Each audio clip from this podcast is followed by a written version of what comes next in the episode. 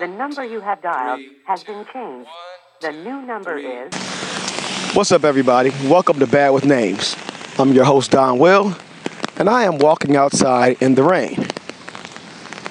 Uh, if you wonder why I'm outside in the rain, because I wanted to go get a donut and it's raining. And if that sounds illogical to you, the other reason is that I wanted to test this field recorder out again before I take it on the road with me to San Francisco Sketch Fest. Me and Wyatt will be out there with Shotty at the Screen on uh, January 23rd. Wyatt will have, he has two shows. The Night Train shows are back to back, the 22nd and the 23rd. And we happen to get booked for Shotty at the Screen. So we're bringing that back, showing some Black Exploitation. It'll be at the Roxy in San Francisco. Get your tickets. Get your tickets. Get your tickets. Should be a good time, man. I'm looking forward to hanging out with some homies and laughing a lot. And hopefully, recording new episodes of Bad with Names with a host of comedians that I haven't met yet. So that should be fun. I sound kind of winded. I am, which means I probably shouldn't be getting a donut. I should be jogging. But this is kind of a workout. Eh, whatever. All right. So also, you may have noticed we have some Tanya Morgan shows coming up. Boston on the 20, Boston on uh, January the 3rd, February the 13th, I'm sorry, February the 13th in Boston. We'll be with Green Street. And we've got a couple more dates that I'll announce later as that approaches and we get everything together. It's a pretty busy year shaping up, man. Pretty busy year. Um, hopefully you guys are locked in and enjoying the things we're doing and you're enjoying the year. Oh man. All right, this multitasking thing is getting tired.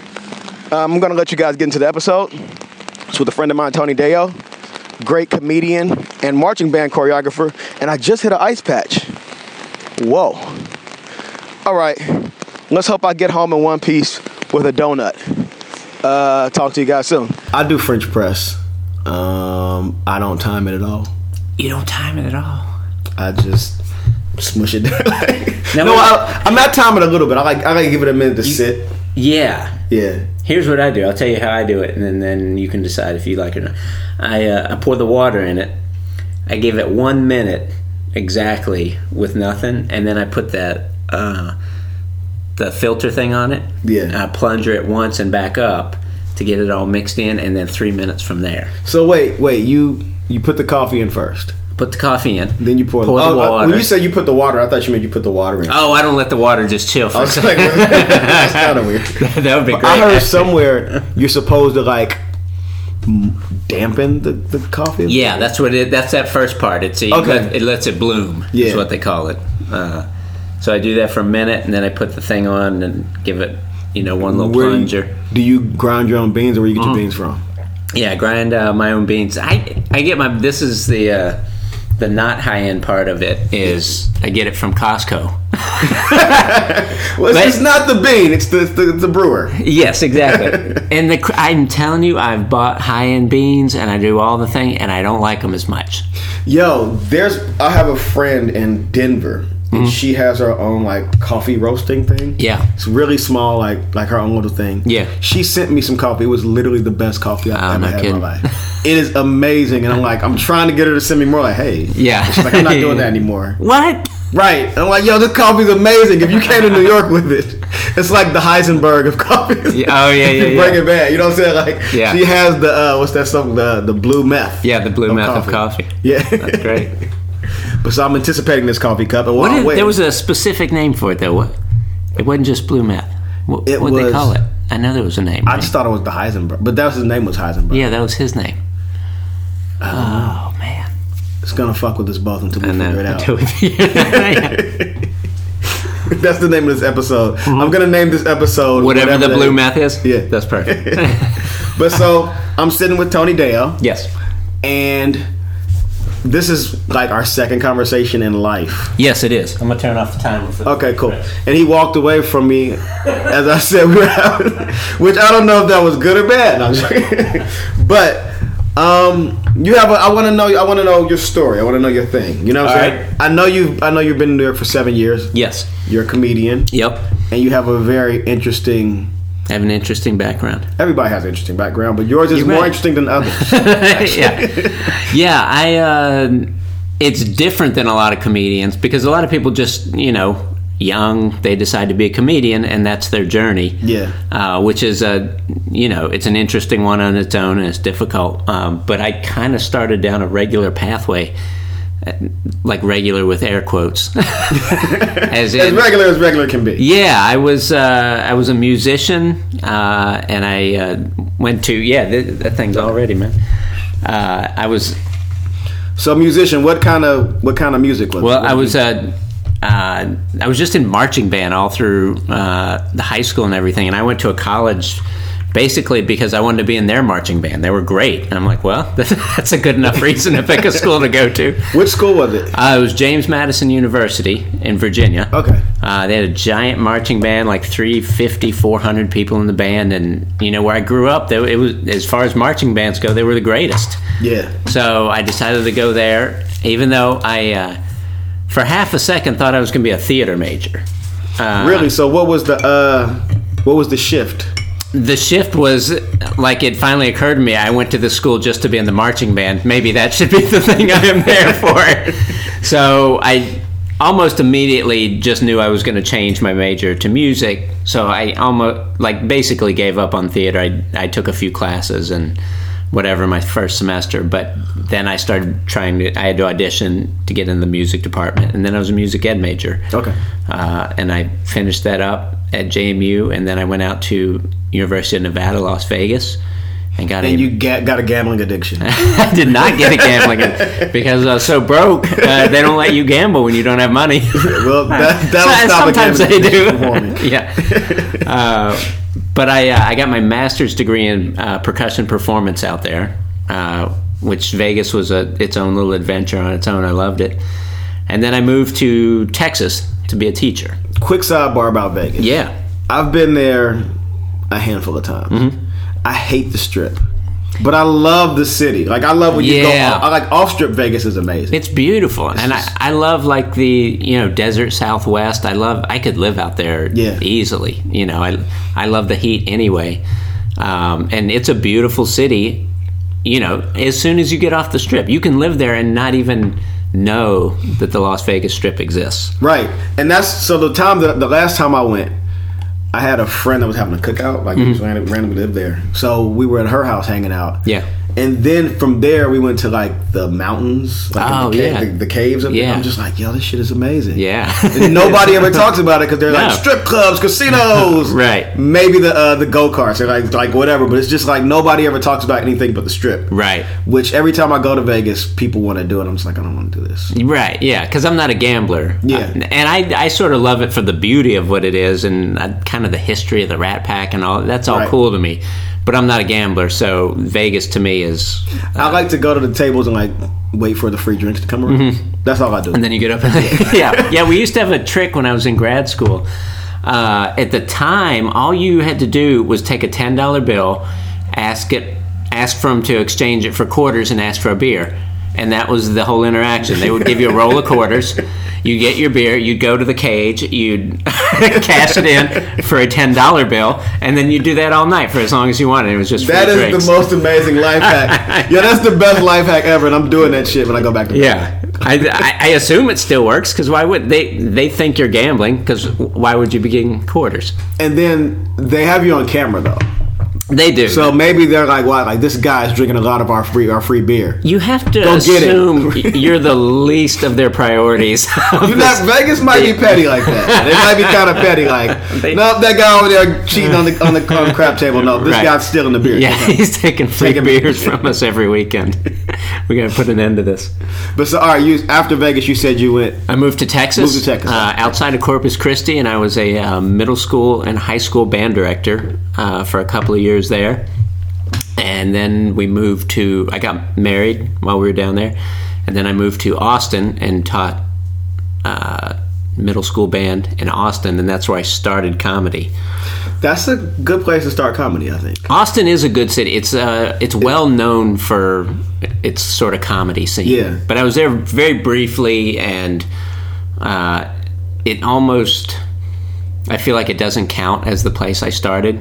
Okay. Because I did honestly single digits the number of times I got on stage. Oh, yeah. So it's not really where I started. Uh, But I did get it in my head that um, that it might be something I wanted to do, and now backing up a bit to sort of put the other weird part of this story in here because it's the most important part is when I was in college, I started writing marching band shows, and You started writing marching band shows. Yes. How do you? Well, I guess no, you were in the marching. I was in the marching band. Okay, okay. And it's what I had done since literally seventh grade, and you know I loved the marching band in college, and I was really interested in how, like the geometry of how you put together um, a marching band show. Not the music at all, but literally the, The- the moving formations people. and like how Yeah. people weave in and out. Like Right. that. I was because in my mind I was thinking like, how would you do that? I'm thinking I'm thinking musically. It's, it seems kind of not difficult to do musically. I won't say I won't say it's it's easy. You're right. The, It seems like writing a traditional song in a sense. It is, and but yeah, most marching band music kind of fits a very recognizable pattern music-wise. Um, And I'm also I'm also thinking about black college marching bands because they just Oh, play yeah. popular. They could just cover popular songs. Yes. so like, they're great. I love those guys.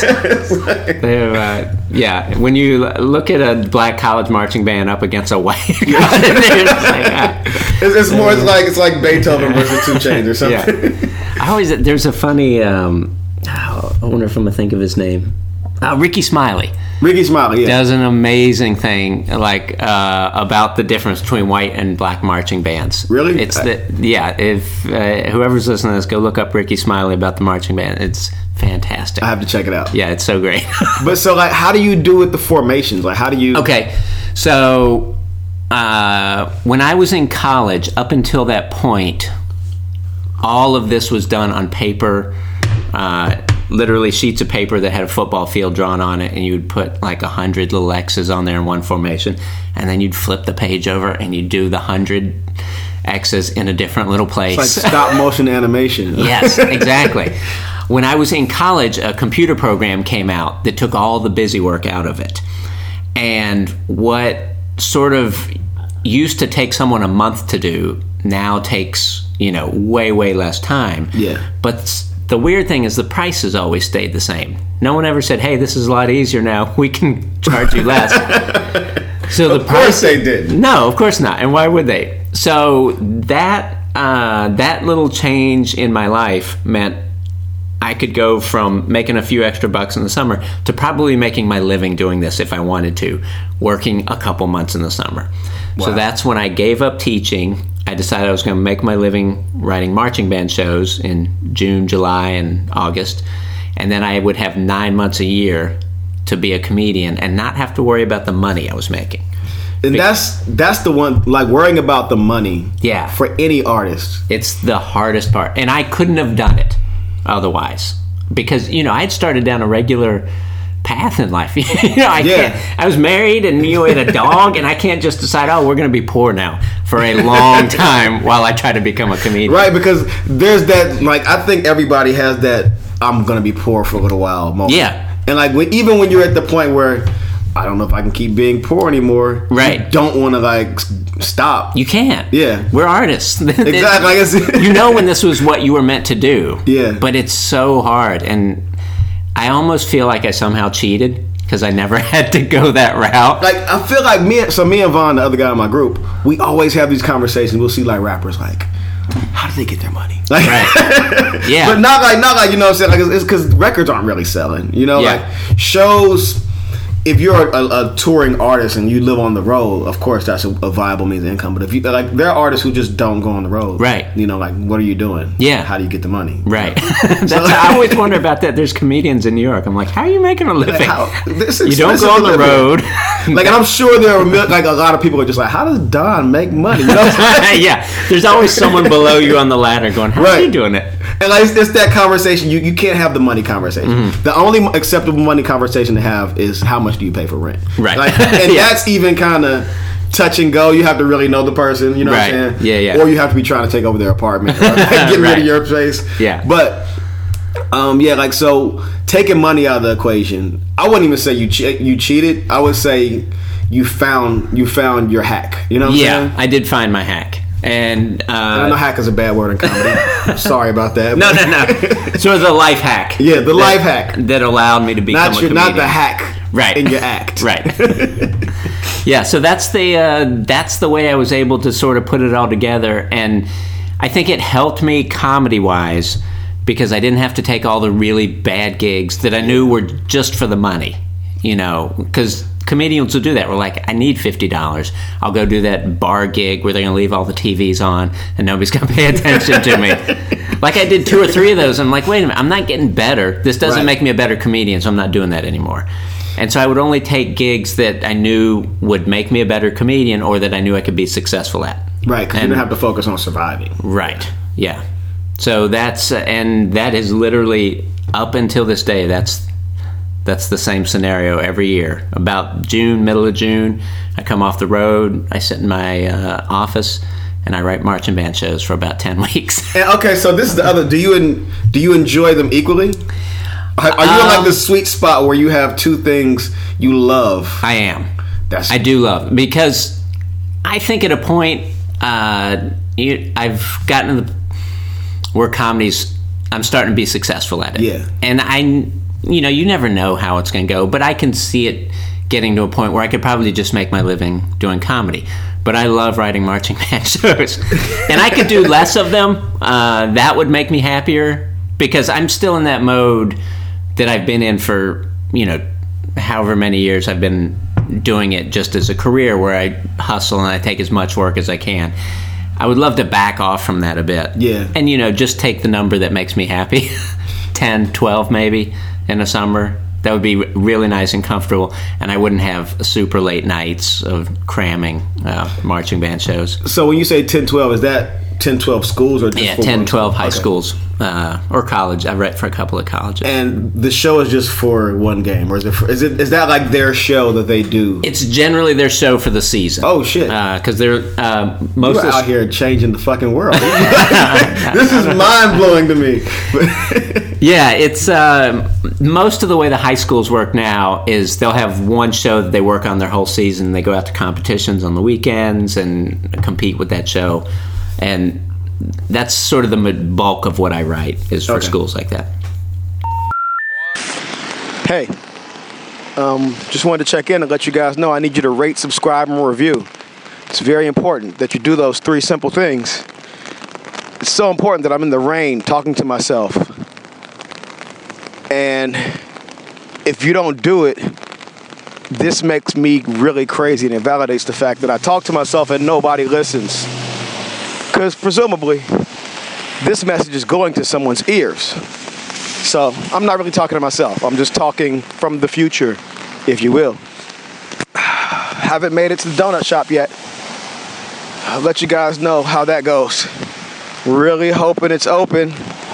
Really need that cafe, whatever, Cafe LA donut that I usually get. Really don't need to be healthy. All right, back to the show. So, um, I want to back up. You Yes. said you um, you you got started in Austin, but you did, it wasn't really where you started at. Right.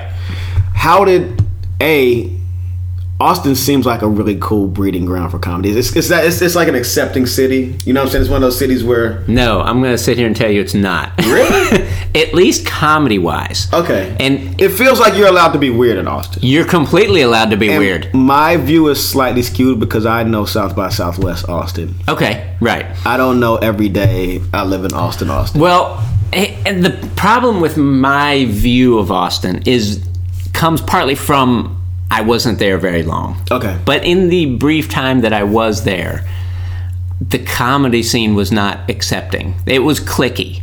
And it, you know, they loved the people that had been there a long time or whatever. And if you were new, I felt like there was just so few opportunities to get on stage. Every new person is one less spot for the old guys Yeah. to get. So I felt like I could have at some point sort of ingratiated myself into the scene and been accepted. But in the time that I was there, I was not at all. Really? yeah, not at all. So you were there for how long again?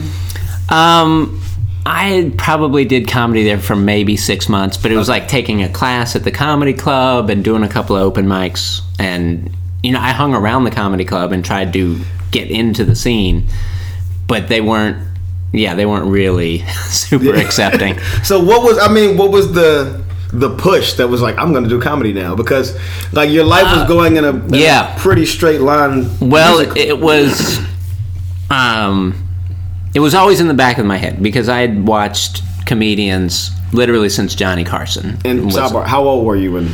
Oh, high school. Okay, okay. Probably. Well, I mean, when I was a tiny little kid, my dad uh, played uh, Bill Cosby album for me, which now has become an unfortunate memory. That's what bums me out the most is because that was the first comedy I heard in my life. I can make five inappropriate jokes right now. yeah, I know. We- The main one being you gave me coffee, but we won't- it's a horrible joke.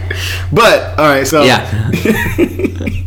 you- he was that was your first comedy. Yeah, my dad uh, played me. I think it was Bill Cosby himself, but it was the uh, the which is- Noah yeah, which is bit. great. Yeah, and it was on like this was so long ago. My dad had a reel to reel player. Do you remember those things? I, I've never seen one Right. in real life, but yeah, they used to. I mean I've exist. seen them like on the wall. Like it this was is a piece of before history. Eight tracks and Yeah. those things. Yeah, and he had Yeah, it Bill was like- Cosby on reel. I'm to imagining Reel. reel to reel, huge shag carpet, Yeah, of a course. orange couch, probably Why wouldn't it be? velvet pictures. probably. so yeah, I heard Bill Cosby then, and then somewhere in high school, I you know started watching Johnny Carson and seeing comedians on there, and that's where it got into my head that I at least l- really liked what these guys were doing. But I grew up in a small town where you don't go into showbiz. That's just not what anybody one does. I mean, people Where'd you grow up? You grew up in uh, a tiny little town in Virginia called Buena Vista. right? Okay, um, and it's just it's not what people did. You had regular Yeah. jobs, so it's it was it would have been really out there for me to, in high school say that's what I'm going to do in my life is Right. be an entertainer. and that was my like I, I'm from Cincinnati, and it's it's larger than Buena Vista, Yeah, your neighborhood is larger than my town. but it, it didn't have they didn't have this like entertainment industry thing, Right. So one of my classmates, I remember in high school, one of my classmates, he was in a group called Mood. Mm-hmm. Um, he was just like. I was like, "What are you gonna be?" You know, just having a conversation about like whatever. He's like, "I'm gonna be a rapper when I grow up." I was like, "You can't be a rapper." like I remember saying, "You can't do that," and he was just Yeah. like, watch. I'm like, no, you can't do that. and literally within three or four years, he had an album out and stuff. And he was like on tour and stuff. No And, kidding. You know, even even seeing him do it, I was just like, "Yeah, that was a fluke. and then I tried to do it. I'm like, oh shit, I guess, I I guess am you gonna can try do it that. too. But I left. I ended up leaving Cincinnati. Yeah. I would say that I didn't cut my teeth there.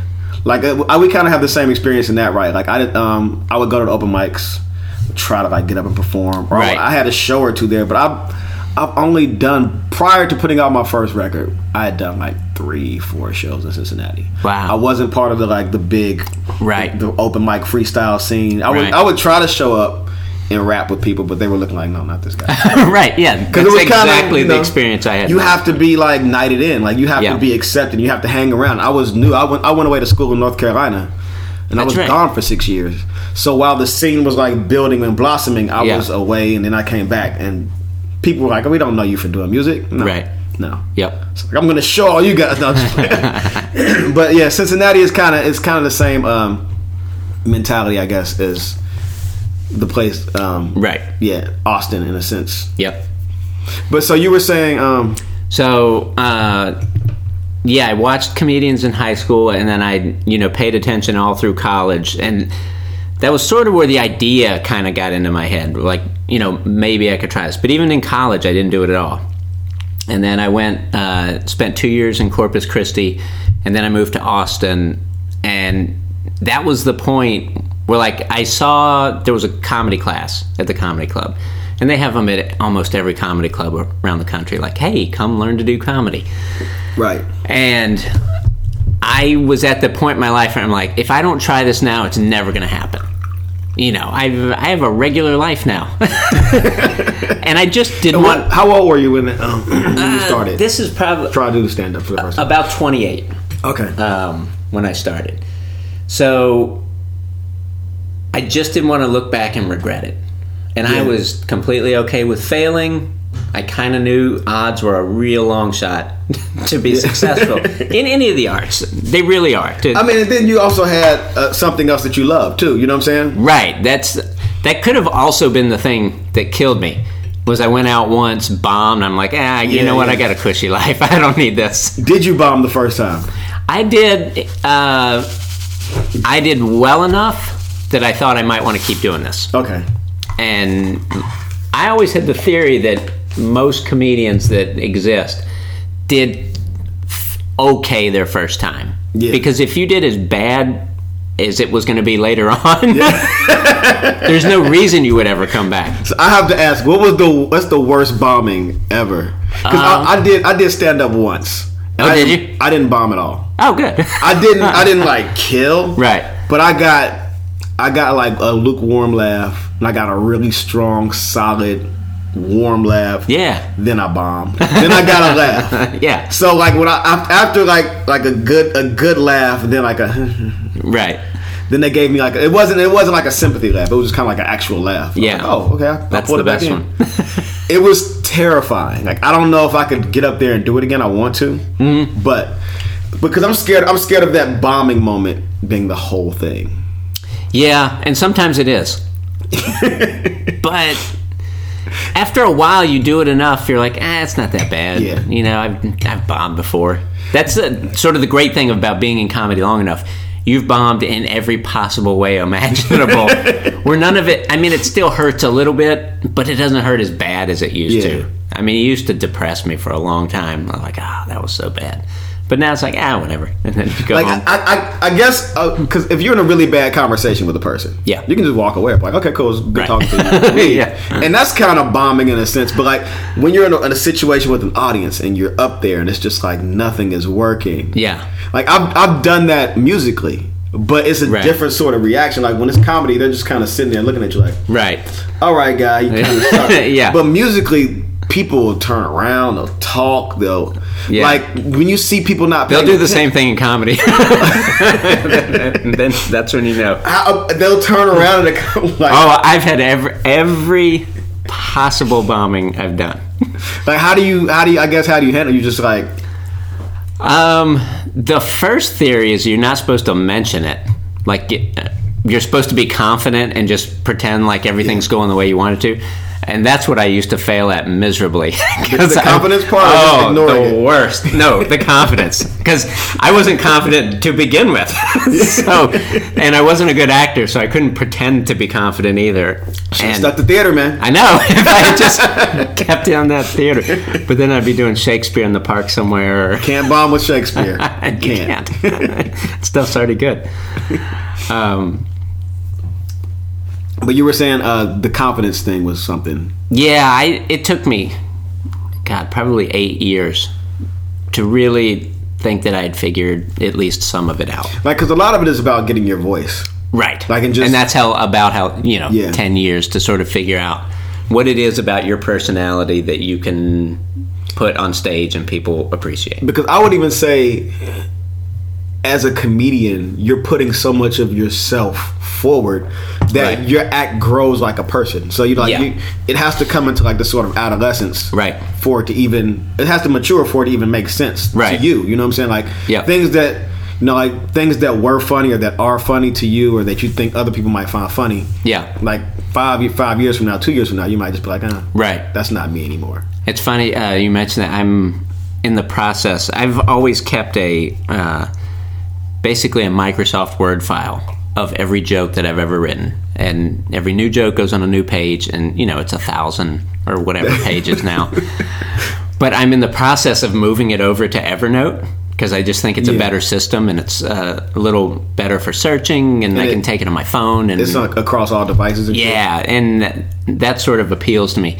So I'm in the process of, as painful as it is, going through the very first jokes. And even though they're trash and I know they're never going to be good, something about me makes me want to keep them. so I have to look at all these awful o- old Intellectual jokes. pack rat. Yes, exactly. So- I can't let it go. That sounds like an insane cataloging system. Well, I know I know Joan Rivers had like a thing where she, Yeah, kept she had a every joke. system. Yeah. and it was like this like a, a wall of just note cards and shit. Yeah. I thought that shit was crazy to look at, but Yeah. here you say that. It's the same thing. I actually have every rhyme that I've ever written on paper. right. So you're the same way. I am, but since I do it on my phone now, I don't. I throw them away. Oh. I'll, I'll delete the because I have the file now. Oh, right, So right, right. It used to be musically. I would keep de- I would keep every song I've ever recorded, so like Right. demos and all this shit.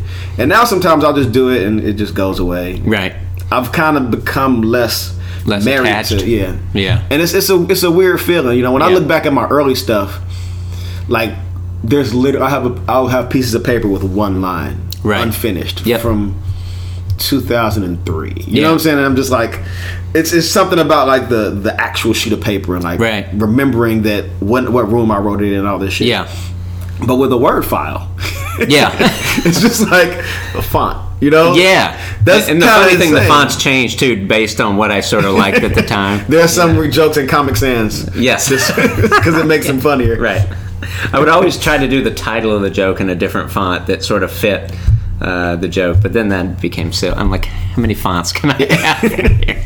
So wait, do you sit down and like write, or how do. do. you, what's your process? yeah, I try to write every single day, and I'm still like a literally a pen and paper guy. Yeah. but it all gets transferred, you know, into the computer so that I don't ever lose it. I'm going back to pen and paper. Yeah, I like pen and paper, and I've always done that, but I still keep this sort of digital copy. Yeah. Because I've always been afraid of losing it. Which, the weird thing is, if my, you know, if my computer crashed tomorrow and all the backups went away, I'd still remember the hour I did two weeks ago, and I could write it down and it'd be fine, and I don't need, you know. 13 years of jokes that I wrote before that because Right. most likely the ones that are better are coming ahead of me. They're not behind me. But I mean, I think the other, the other part about it is that this is this thing you're creating. You know what I'm saying? So you want to hold on to it, Right. You want to be able to look back at everything. It's the all these years of work. Yeah. You know. otherwise it didn't exist. Did it really happen? Right. yeah. And I know there's comics who never write anything down. Len- Leno is famous for never having written anything down. Really? Yeah. I didn't know Leno was like the Jay Z of comedy. You know, Yeah. That's Jay Z's thing is he doesn't write anything down. Really? He does. that He says he doesn't. That's crazy. Little Wayne is another one who says he doesn't write stuff down. Well, he actually did a mixtape series where I forget what it was called, but you could just hear him like he was doing all these like verses and just like crumbling sheets of paper and throwing away. And he was like, "This is the last time I'm ever writing anything.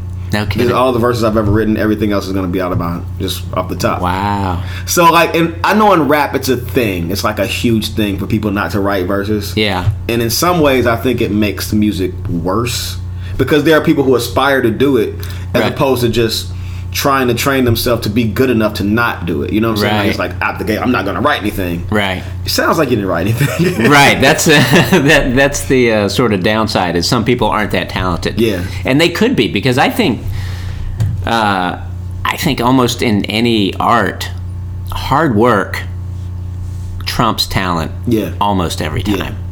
Almost every time. and that's the one thing. Like Will Smith has a good quote, and he's just like, "You may be more talented than me, but you know I'm going to work hard. I'll outwork you. I'll outwork you. Yeah. And even if I'm not better than you, I'll get I'll I'll get more results. You Right. know what I'm saying? Yeah. And that's the one but it circles back to the conversation about um about resources and finances in, Mm-hmm. in general. Like if you're not focused on surviving, you can work harder. Right. Work sm- not even work harder, but work smarter. Work you can smarter. work on what you want to work. Right. You know, as opposed to thinking about, oh man, I gotta take this fifty dollar gig to Right.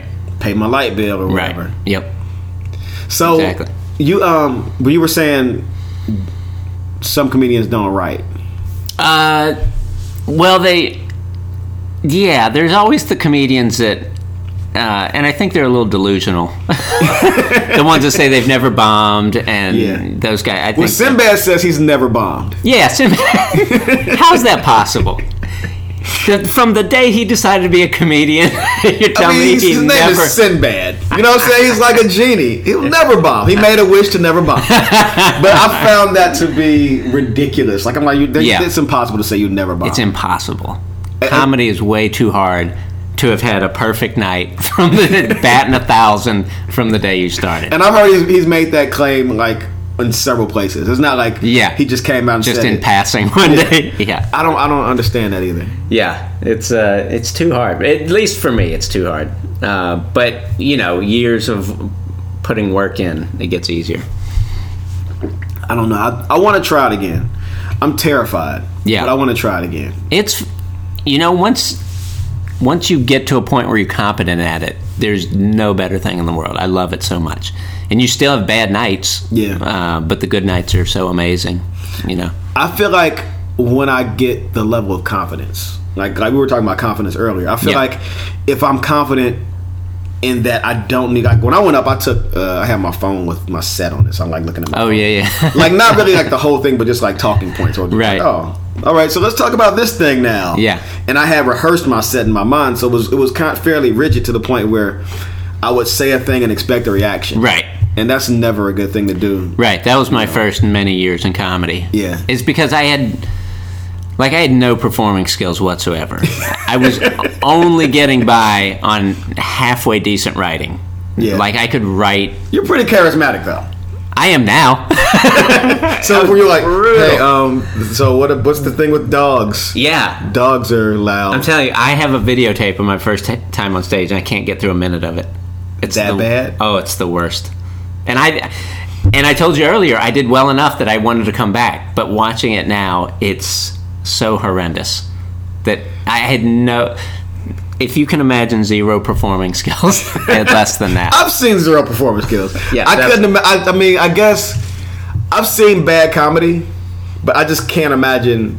Like, cause you're so it's just natural at this point. You know what I'm saying? Well, y- yeah, but And I know that's- you- all that is is practice. Yeah. you know, it was never natural.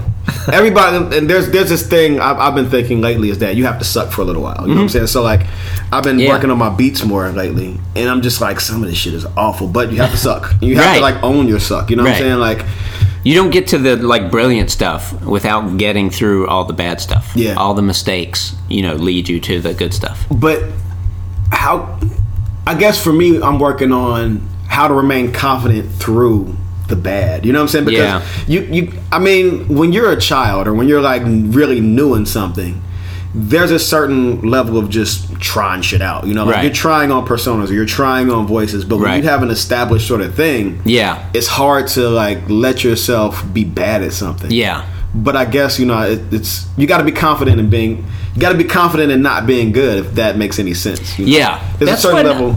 That's the the beauty of New York City Yeah. to me. Is when I go on the road there's an expectation that I'm going to be good. And I have to be good. It's my job to be good. I'm being paid to be good on the road. But in New York, you know, like I did a show last night, there's maybe 25 people there and I sort of have a reputation that comes with me after you know a couple of late night shows. Um, You drink all this coffee. I'm- yeah, go ahead. I'm sort of at this point. I'm kind of free to be bad because at those type of shows they're a little experimental anyway, um, and I'm allowed. I'm allowed to be bad. Yeah. and that's the great thing about you know New York City for me is it's not the pressure of the road. It's not the pressure of a poster out front and your name. You know. That people paid money to come see. You know, it's a free show. If I'm bad, well, you got your money's worth. right. And if I'm great, then you just saw something amazing for free. I think that that's so dope about comedy though is the fact that you your act has to be tested and tempered. So you Yeah. Mm-hmm. have to workshop. You have to go out to like open mics and try Right. things out. Yeah. Versus music, you just make this thing in like either isolation or with other people, but it's still like shrouded in some sort of mystery. Then you present Yeah. it to the world. Yeah, and it's, basically done. at and it's, that that's how it is. And if Right. people don't like it, it means you spent hours or days or weeks making something people don't like. Yeah. and it kind of you know you have to have a certain level of confidence to be like, well, stand by bad shit. Like, oh well, it might suck, but I made it. It's still good. Right. Versus comedy, you go out there and you're like, well, this isn't really that good. I'm going to work on it again. and Yeah. come back tomorrow and come Yeah. back tomorrow. And I wish that there was a way. I've been trying to think of a way to merge that with music. You know Yeah. what I'm saying? Like yeah, like some sort of way that you can just get on stage and try out new songs but you have to you can't just do that you know what i'm saying why not? there aren't really that many opportunities I, at least maybe i don't know about them maybe i can go to open mics and just play a song and rap like what do you guys think about this Yeah, you guys like this like from a comedy standpoint, I'm like, yeah, why wouldn't you do that? it's just music But is, is it is such a different, rigid so- art form in a sense it's like Yeah. you know i don't know you have to like have a beat you have to have Yeah. words and shit yeah, i'm just gonna do comedy now yeah, it's a little easier. but so in terms of new york as a comedy town Yeah, uh, what's I hear that New York is one of the better cities for comedians at this point. yeah, uh, I love it. For me, um, when I was younger, someone told me that as a comedian, your three choices are New York, L.A., or obscurity. so Chicago's not in Uh, there. Chicago's in the mix a little bit. Uh, Chicago's kind of a like an improv town. Oh yeah, Second City and all that. Yeah, shit. yeah. Um, and it has stand up, and a lot of great stand ups come out of Chicago. But almost everyone generally goes to New York or LA because that's where industry is a little bit. Right. Uh, and stand up wise, uh, New York's just known for being a stand up type of town. Like, if you want to be a great stand up, you move to New York. If you kind of want to be on TV and maybe want to do some acting or whatever, you go to LA. Right. But if you want to be a pure, tr- like, true stand up comic, you know, 90, I don't know what the percentage, most of them will go to New York. Just make up a percentage. Yeah, let's- nine and a number, whatever number you want after that. That's the percentage that comes to New York to be a stand-up, and I think it's a good place because there's so many shows in so many different places, and they're not all great shows, but you know, there's what eight or nine full-time comedy, like real brick and mortar comedy clubs here, and probably hundreds of small produced shows all over the city every single night. You could be on stage in a hundred places every single night, and that's that's the beauty of New York and why comedians come here. Because you know where I where I really sort of started comedy was High Point, North Carolina, and we had a we had a regular comedy club, and they did let me get on stage you know every week but it sometimes it was once a week sometimes it was zero times a week How many comedy clubs are in High Point? Like, uh, there was one in Greensboro. Okay. And there was one in High Point, but the Greensboro one was like two nights. And those are comedy clubs where they hire the guys and they come in and there's a show. And it wasn't like the type of scene where you're like, hey, I'm in town, can I do, you know, five minutes on the show? Or, you know, it wasn't that sort of comedy Yeah, club. it was like- a, a set show and Right. local guys weren't a part of it. Now, like at the club I started at, they would let me like host or MC for the week, and you know uh, sometimes you could go in and do a guest spot, like five minutes on a show or whatever. But it's not the type of place where you could go out any night of the week and find you know any number of shows to be on. Like if you really hustled, you can probably do five shows a night. Yeah, here in the yeah. city, it's that's amazing, e- especially at that beginner level. Right. like there's nothing better. has it always been like that in New York? It- I'm, are you saying this, it has a reputation where if you want to be a stand up, you got to come to New York? Yeah. And be a. Like, I think so. I mean, I've only been here seven years, but it's been that way the whole time I've been here. Okay. You know, That makes us- uh, do- with the, that makes sense with the, the style of comedian. Is it are there different types of like in music? There are different styles per region. you know? Yeah. Uh, Does it translate to comedy like that, so to speak? a little bit. Uh, I'll probably get in trouble if I tell you. You don't have to do it. Don't do it. I don't want to get you well, in just trouble. because New York's known more as a pure stand-up town, like the comedy, for better or worse, is better because people are just trying to be stand-ups, but the Yeah. focus gets uh, diluted a bit in LA. Okay. and for whatever reason, and people tell me I don't know that this is true, but uh, quote unquote LA comedians tend to be more. Uh, um, very act outy, and they yeah, like more like uh big, like, like Yes. they act- like Right. big actions, like Yeah, yeah. body movements, right. Yeah, And all that's and I'm a words guy myself. Yeah. Like the less I move on stage, the happier I am. Well, that- it- Which I know it's it's not great, you know, for me. I, I need to be bigger, but I don't ever want what I'm doing on stage to overshadow the words. Well, I'm more of a words comedian. I like, I like word comedians too. Like, Yeah. You know, I, I'm, I'm some comedians like um, I'm friends with Wyatt Sinak. Yes. He's gotten a little more energetic. In Yeah. His act. Uh, Hannibal Buress. Yeah. He's gotten a little bit more energetic. Like I think that at a certain point, Hannibal's a guy though you can listen to him, and the Yeah. words are great. Yeah. So if you can ever like merge those two and be like great written jokes and a big like personality and act out on st- I mean you're the sky's the limit. It's- Right. I mean that's like the perfect storm of skills. But a lot of times people kind of separate into the two and I'm I'm a words guy and other people are an acty type So of thing. you're uh, comparing further comparing this to music. You're the MC, not the rapper. yeah. Say MCs do, uh, like lyrically, Yeah. rappers are like entertaining. Yes. So you're the exactly. MC of comedy. The MC. yeah. But do you get um I guess do you get like the same reaction when you go to LA? Or do you, the, do you even like do you even enjoy Is there? Do you like? Do you love the New York scene more than the LA? I guess. Yeah, the what's funny, the only the only times I've performed in LA are on television. So in that sense, Hey. it's amazing. All the spots I've done have been fantastic. Um, yeah, I haven't been out there long enough to Okay. know, but you know, a lot of guys move out there, and you know, the weather's better for sure. Yeah, that's for sure. Uh, but yeah, I just you know, New York's as the old song says, my kind of town. But I think they're talking about Chicago and I think, isn't it? Chicago, my town. I don't know. But um, do you? I'm trying to think how to phrase this question. In terms of your drive with comedy, Yeah. because you know you said you started at 28. And Yeah. You said um, it was just something that you had to do. Right. You didn't want to like regret it. Right. I have kind of the same story with music in the sense that I started. I was in college and I was just like, well, I should rap now because I don't want to. I I don't do want to these think other that I didn't give this a good shot things. Yeah, like but for me it wasn't really necessarily something that like remember I was when I was in high school I was like yo I- you can't be a rapper Right. you know what I'm saying for me it was something that it literally was just something to that it was a decision it wasn't necessarily like I was I was born with this drive to be a musician It was like, Right. I want to do this Right. I'm gonna get better at this Yeah. you know like that was kind of how it was for you right Yep. yeah Yeah. Exactly. Hopefully, it sort of paid off. I mean I think it's I think it's paying off pretty well you Yeah, know? I think so. Yeah, I'm happy where I am in my career. Like I never thought I'd be on television, and that happened a couple of times. So I've already kind of exceeded, uh, like the goals I set.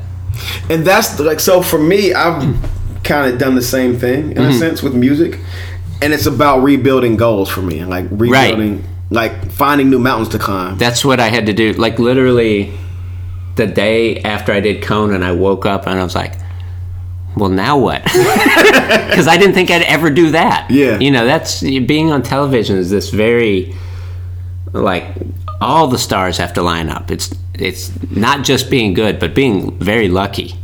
You know, on Right. top of that, and you can't count on the lucky part of it. There's a lot of great comedians that have never done late night TV. Yeah. And you know, I got lucky. I mean, I put in hard work, but I got very lucky as well. do you see yourself ever merging the world of marching bands and comedy You know what? I've people have asked that, and I don't know how. Um, Be- it'll be hard to hear the jokes over the band Right. yeah. Uh, I've been suggested that uh, I could write a sitcom about it, about being a band director, and I've, you know, tossed that idea around a little bit, but nothing's on paper yet. so do you but is it something that you thinking about doing now that, that that could be pretty cool Yeah. I am thinking about it. but that's a whole nother, like, you becoming a writer, like, that's an, a completely different Yeah. skill. Yeah. You know, I spent 13 years becoming a comedian. You know, if I really, really wanted to be a sitcom writer, I would have done that. Right. you know? Right. So it's weird to try to shift gears when, even if I did a sitcom, the end goal is only to get more people to come see me tell jokes. Yeah. So that's hard to kind of rationalize. Uh, but, you know, I would, that's certainly, you know, an opportunity anyone would take in comedy is to be in front of millions of people all the time. Yeah. Hopefully. I mean, like even looking comparing it to music again, like the Roots and their role on uh, Fallon. Oh, man. like they're literally performing every night for Yeah. millions of people. You know what I'm saying? Yeah. That- That's like it's almost like they, based on what uh, Quest was saying, he was like they he never imagined that to be their trajectory, and they turned Yeah. it down the first time it was Right. offered. They were thinking about turning. Did it you down. read that book, by the way? Um, his, his book. Yeah. I read like half of it. Yeah. I got I, it was amazing. the, um with the, all the stories. Yeah. Yeah. I have this horrible habit of reading half of books. like literally half of a book and I'm like I'm, I'm I have a, I have a other horrible tendency that I can't stop reading a book, even if it's horrible. You I'm have to like, see it well, through." I have to finish it. That's me with television and movies. yeah, I'm like the same. I'll, I'm a completist in that sense. right. But um Dan Charnas has a book called The Big Payback. It's about um it actually just got optioned to be a TV show, but it's about like it's it's like a um kind of pulp fictiony thing that tells the tale of hip hop, this the, the story Mm-hmm. Oh, of that's the music cool. industry, yeah. Yeah. And it's the most fascinating book ever and I got halfway through it like, well, okay, I'm good. I know how this ends. Like, but I'm gonna pick it back up. Yeah. I, my goal this year was to read more books. I want to read. This is gonna sound like a really insanely low number. Yeah. I want to read four books this year. Oh, you can do that. I can do it Do if you, I uh, read more than half a book. you uh, finish four books? Finish four books. Yeah. This is coming from a person that read maybe one book in the past two to three years. Yeah. feel like I I'm didn't start getting- reading till after school, like after college. I mean, I read what I had to read. But then, like, you get out and I was like, oh, I can read whatever I want now. Yeah, yeah. and it takes a little while to actually start doing it. Well, that the other thing too is that I don't. Um, it's kind of like with jazz. too. I don't have the. I don't know what I want to read. Like Right. with jazz, I don't know what I want to listen to. Like I don't know Right. what I would enjoy. Yeah. I feel like I know what style of film I like a lot, so I, Oh, I- I right, tend, it's yeah. easier for me to find stuff. But when it comes to books, Yeah. like you know, there's so many like topics and authors. There's so many Yeah. different things that will factor into my enjoyment. you know? Yeah. I end up almost always reading uh, like a book my wife will read. And she kind of knows what I'd like. And she read the Questlove book and she said, You're going to love it. Yeah. And I did. And uh, there was another. Oh, The Hunger Games. You read the book, The Hunger Games? I, I read all of it. Like Oh, wow. in a row. I couldn't put it down. And I didn't think I was going to like it. She's like, Read 10 pages. I'm like, All right, I'll read 10 pages. And I was like, Well, I'm in. You, so you read. Before, when do you do most of your reading? Like, is Well, it- uh, I used to do it at uh, at night before bed, uh, but now I have a baby, so I do it very little. Because I'm trying to even figure out when to fit reading into my on the life. subway. Ride bikes. I ride my oh, bike. that's right. I don't even listen to music that much anymore because Yeah. I'm on my bike most of the time. Yeah. But I, I think that I'm gonna have to like budget time into my Right. Just like literally force it four into my books day. you could get through f- four books reading probably what five pages a day maybe even less I'm in the I'm in the middle of reading Blink, the Malcolm. oh Gladwell yeah yeah book. gladwell he writes like- a bunch of good books Yeah, I'm like a quarter away into it. Yeah. And like I'll it'll it'll keep calling me back. Yeah. Like I'll put it down and like I'm like, you should read that again. That's pretty Yeah. good. I'm enjoying that. yep yeah that's a good one he wrote uh, outliers right Yeah. yeah that was a good one But the Quest Love book, I was um I'm a, I was on OK Player's website for a long time. Oh, yeah. And he would like I remember at one point he was telling all these stories on the website. Yeah. Oh, So a lot of them I've, I've you'd heard re- the stories. yeah. Yeah. i was amazed at what a genius he is about music and He's like, Like, a, sa- a straight up savant. yeah i didn't know you could know that much about music i was like oh my god i don't know anything about music Like he, he's one of those people that's it's almost like intimidating to talk music with him. Yeah. you know what I'm saying. Like if you challenge, not necessarily challenge his, his ideology or challenge like one of his uh, his uh, opinions. Yeah. you have to be just as well versed because it's just like you know he has this sort of nuanced nuanced understanding of what he's talking about. Yeah. Yeah, you can't even talk to him about it. Yeah. Probably like, like as a normal person. Speaking of music, what um, what type of stuff are you into? Uh, music wise? Yeah. Uh, I actually I love Jay Z. Really? yeah, I do. um, I I'm kind of all over the map because of my like classical music background. I listen to uh, classical music all the time. Yeah. Um, and probably if we turned on that radio over there, it's probably on a classical music channel right now. Um, I grew up in Virginia, right around where the Dave Matthews Band was, so I loved them. You know, my whole life. I know it's it's not everyone's cup of tea. I'm trying to remember. Dave Matthews did Runner. No, I'm thinking about John. What's that? John Popper. John. oh yeah, yeah. What was that one? Who was who's who's, who's in that band? What was the name of that band? They make Why You Wanna Give Me the Run Around. Uh, Yeah. There's no whatever. But what did Dave Matthews sing? What what what Um, what would you know? I would I would probably know the singles. Any of the singles. Uh, the sort of big first album they had was called uh, Under the Table and Dreaming, which had ants marching. Uh, Maybe I don't know the singles. Their next album was uh, uh, Crash. Oh, Crash Into Me. Crash Into Me. Okay, yeah. Everybody Yeah. knows that. Yeah. Right. They are a giant touring band, Yeah, like yeah. just arena band, and still go out every summer, which is great.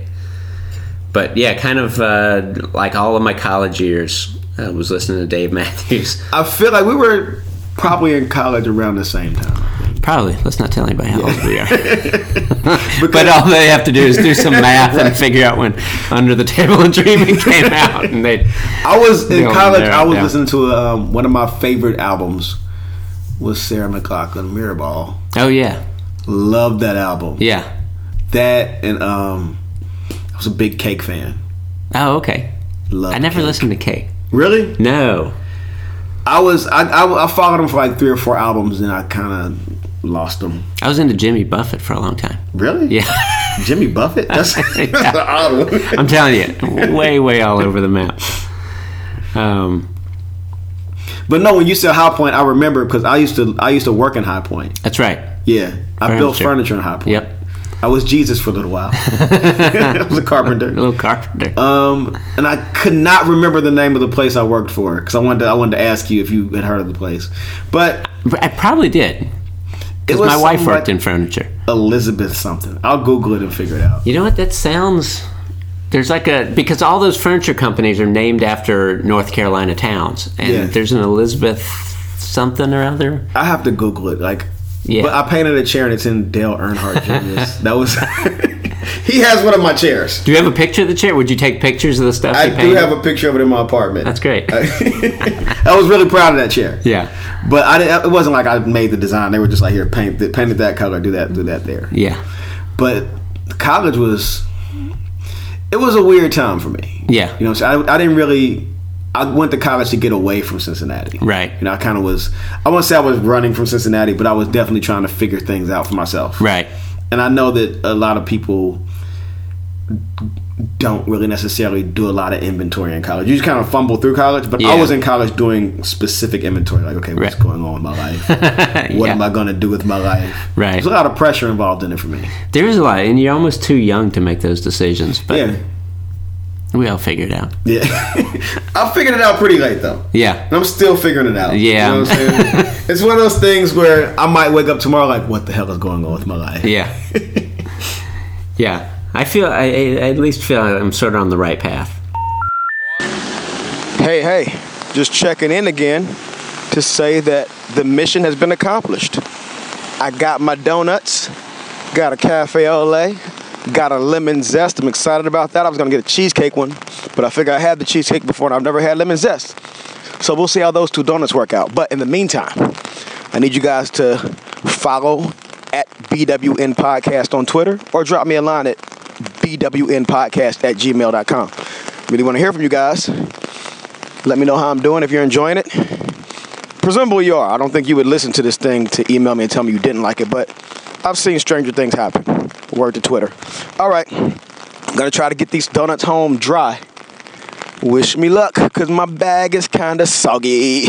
And it has my DJ equipment in it, which is a horrible thing to be in a soggy bag. But maybe not as bad as donuts. We don't know. I don't know. We'll find out. How do you um, mix fatherhood into this? Oh man, that's uh, Like being a dad in New York, I know uh, I said I wanted to talk to you about it a while ago. Yeah. But just when I have my daughter up here and we're like walking through the city, like, like moving around through the city, it's the hardest thing in the world because she's wants to run and touch everything and I'm just Mm-hmm. Right. like, yeah, you can't do that. yeah, she lives in Virginia. You know what I'm saying? So for her, it's just a it's it's a lot more space. yeah, And New York is kind of loud and fast for her too. She doesn't really like it. right. I'm sort of, uh, you know, that it's like everything in life. There's like the good points and bad. Like where I grew up, I felt like there wasn't a lot of opportunity. Now, Yeah. at this point in my life, looking back, I can recognize all the great things about you know a quiet little town. You feel safe. You can leave your doors unlocked. You're not gonna get robbed or Right. anything. And it's a very beautiful little place. But at the time, I didn't feel like there was much to do. Um, and that's kind of the good part about you know raising a little boy in New York City. Whatever he wants to do in this life, the expert at that thing lives here and probably gives lessons at it. You know, if he whatever you want to do. I mean, probably the greatest juggler in the world lives two neighborhoods away or something. so whatever you're interested in, you can learn that thing here, uh, which I think is great. Uh, but it is a giant city, and I don't want him to grow up uh, sort of not really knowing what regular life is because this is Yeah. not regular life for 98% of the country. Yeah, th- This is a different world. and I've always imagined what it would be like to grow up in New York City, and I don't Yeah. think that I know I would be a totally different person. Probably. Oh, I, yeah, I would too. but I just couldn't imagine like little things like my mom letting me take the train for the first time. Oh, I can't even. Yeah, like like. but But, he's only one, so Yeah. I don't have to worry about that yet. But so did, did, did fatherhood scare you, or were you ready for it, or was it like a Uh, no, it did scare me because uh, we weren't sure it ever happened. We'd been married 14 years, oh wow? and then it happened. So I was, n- you're never ready for it. Yeah. that's crazy to think. Some people feel like they're ready for it. Like I Yeah. feel like you think you're ready for it until it happens. Yeah, you're right. There's people that think they're ready for it. I didn't think I was ready for it, and I wasn't ready for it. Yeah. but the like sort of the good that comes with all the craziness of it is it makes you be very organized. Right. The, like the time you have to accomplish things has shrunk immensely. So now you have to be super organized. You have to know it, and that's actually a good thing because as comedians, you know, other than working an hour a night, we have a lot of free time, which can be very much wasted, uh, and oftentimes is. It's never wasted. It's always an inspiration for something Oh, else. yeah, let's tell it. Sounds sad. Uh, but you know, with a baby, you have to focus more because I know you know the clock hits a certain number, and I go go pick them up at daycare. Yeah. Um, so, yeah, you have to just kind of get everything in uh, in less time. Are the schools here pretty good and everything? The school In in, New in, York- I- in this neighborhood, at least, is a very good school. Okay. Um, and that is like one of the hard things to think about too is you know where do they go to school? Yeah, because my daughter goes to a pretty good- decent, like cool school out in Virginia. Yeah. But I always think like I, ne- I don't have to worry about that because Right. I'm the parent in New York. You know what I'm saying? Right. Like, Yeah. She's not gonna live here. Yeah. And if she does live, like if she chooses to come up here when she's like in high school or something, it's just like uh, yeah. You got to figure that out quick. terrifying. you Yeah. know? Yeah, See, we're pretty safe. There's a like a elementary and middle school here, like a block away. That's very good. Yeah. So I kind of got a, like a decent amount of time to figure it out. And I, you it gotta- wouldn't surprise me like if we ended up moving out to the suburbs at some point to just have a little more space and everything. But I feel like we have to kind of be close to New York Yeah. just for you know for comedy reasons. Right. I, I, li- I like my daughter having that sort of context to New York too. Like being Yeah. able to be like, like for my whole life, New York was just like this mythical place. Right. It didn't really exist. You know Right. what I'm saying? Until I moved here, and even then, it was just like I still have those moments where I'm like, wow, New York. Oh yeah, it's hard to wrap your mind around. Yeah. 'Cause Often. It goes and it never stops. Yeah. It's, it's like 24 hours a day stimulation. Yeah. And like even now when I go back to Cincinnati for like Thanksgiving or whatever, sometimes it's hard to sleep because it's so quiet. Oh, I, I can't stand quiet anymore. like it creeps me out. Yeah. Yeah, I ju- you at some point you get used to the hustle a little Yeah. bit. The pace. It, it took me a while to get used to the pace, though. Right. And, and there are days where I just I can't. Like I'm just in my apartment. Like I don't want to do anything. I don't Yeah. feel like moving right now Yeah. because, like, doing the mathematics on. Like coming here, I was ready for it. I've been ready for it for like a week. But like Yeah. the other day, I had to go from my friend's house to record something, and it's it's the it's the kind of thing where it's too close to take the train, but too Right. far to really walk. Right. You know what I'm The pain. saying? Especially in the cold. So I'm like, Yeah. I gotta ride my bike. Yeah. Ride my bike, it's uphill. So I'm doing all this math, all this math to like motivate myself to leave. Yeah. Or inform Just go out the myself. door. And it's just sometimes the pacing of it is just just too much. You know? Yeah. Yeah, I know what you mean. It is sometimes hard to like just as artists, you know, we kind of work at night. Yeah. And it's real easy to sit back on the couch and go, you know what, I'm not going to go out tonight. Right. Netflix is always on. Netflix is always there. It's warm in here.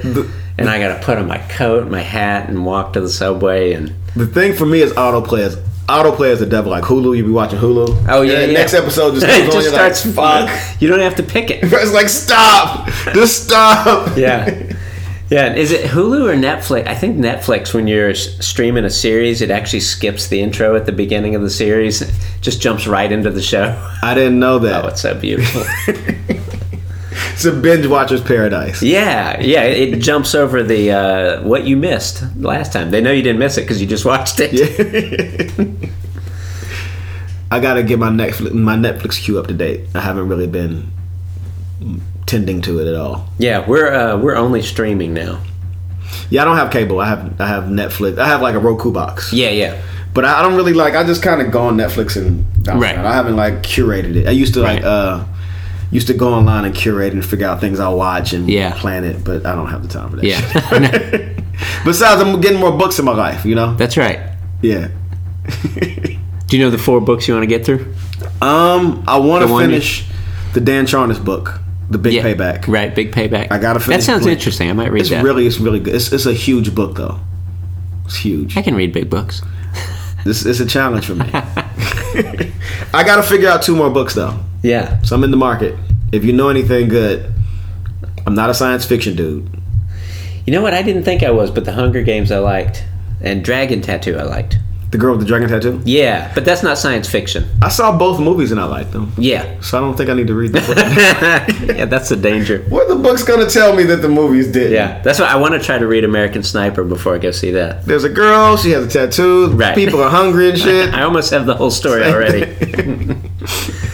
yeah. But I do actually. I want to try. I want to check out Patton's book Yeah, the Um, new one about the movies. yeah. Yeah, you'd like that. because I like movies. Yeah.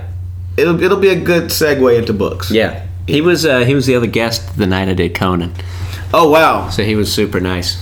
I'm a huge Patton Oswald fan. Yeah, and he's from Virginia. You know that? Oh shit, I did. Yeah, I did know that. Yeah. Do you guys? So is is he where he from? Close to where you're from? Uh, he was from Northern Virginia, but it was funny. that, Like uh, when I was there at Conan, uh, the two people that came with me uh, were a college buddy of mine and a high school friend of my wife's, uh, who were all from Virginia. So when he popped into my dressing room, I was like, "Hey, we're all from Virginia too." So that was fun. It's like a VA reunion. Yeah. Well, I think I'm gonna wrap it up. all right, Got an hour in. we've said it all. Yep. Thank you for being my guest. Absolutely. Thanks for having me. The number you have dialed has been changed. The new number is Well, that was a trip. Finally home. Donuts are dry. Computer bag didn't fare so well. My computer works. My equipment is dry. But something tells me that I either need a better umbrella or to scotch guard this bag because walking in the rain with your DJ equipment on your back isn't a good idea, but you have to do it because I guess I could take a cab, but I feel like that would kind of be a waste of money for the distance I have to go. Plus, I mean, it's hard to find a cab where I live at. I'm rambling, but the thing about my little bumpers is that I feel like this is a podcast within a podcast. Like I record the episodes at some point during the week, and then on Sunday nights when I upload them and make the bumpers, I give you guys a sneak peek behind the scenes at what really makes the whole Don Will show go. It's a glance behind the curtains, if you will. Um, yeah, but so speaking of a glance behind the curtains, it is approximately five o'clock right now. I've got to be at my venue at eight, so I have three hours to dry off, thaw out, eat donuts, make some ramen because I love my ramen, and figure out my set list. And also decide if I want to find a new bag to carry this laptop in. So a lot of stuff going. Oh, and I also got to edit this down and get it uploaded. I've already tweaked the artwork, so that's already done. But I don't know why I made Sunday into my work day again. Um, I guess I just like routine and structure, and I also like to do things that challenge me in ways that are unimaginable. Um, also, if you're in Brooklyn, uh, Monday, which is probably today for you, I'll be at Wy- Wyatt's Night Train show at Littlefield. Um, I'm doing, uh, I'm designing some MLK Day party flyers for him. I did this last year with Gene. Me and Gene have a competition to see who can come with who can come up with the worst flyers. I won last year, and I'm not losing the crown. So, come through if you can. If not, I will see you in San Francisco or online. All right, guys. Talk soon. Say bye bye. Bye bye. Say it in the mic. Say bye bye. Bye bye.